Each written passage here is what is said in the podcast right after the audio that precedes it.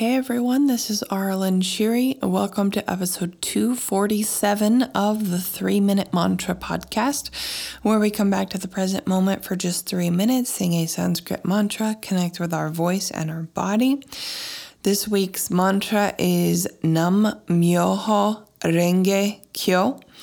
And just a reminder there's a new mantra that comes out every Sunday. The idea is you go back and listen to it every day and sing it on your own. And you can listen to this on Spotify and um, Google Podcasts separately. I have the mantra and the introduction separately. So, Nam Myoho Renge Kyo is a Buddhist mantra. It is one of the core mantras, like a main mantra. And it means nope, sorry. I was thinking about, I was thinking about doing Om Mani Padme Hum, so I was like, no, they mean different things. But Nam Myoho Renge Kyo is has to do with the mystic law, which is the law of cause and effect, the law of karma. And all of my spiritual knowledge has come from my teacher, Leanna Shanti. So she says the law of cause and effect and karma are different, that, but um, I, but for all intents and purposes, to me, they kind of mean the same thing right now. So, cause and effect and karma, what you do, everything you do, all the energy you put out um, comes back to you. And but what I'm really grateful to Leanna for is that I always used to think of karma as being a bad thing. You know, people would say karma's a bitch, and you know, and it can be because we, well, you see that we've put out a lot of darkness because there's a lot of darkness on the planet. So that's what's coming back to us. So, but it's not necessarily a bad thing. The awesome thing is that that is unconditional love. So, to me, karma, cause, and effect is unconditional love.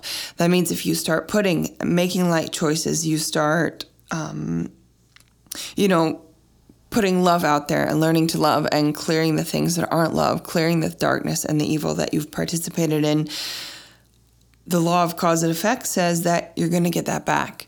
And that's what I've experienced in my own life. The more I've kind of cleared um, my shadow, I have le- more peace, more calm, um, less anxiety.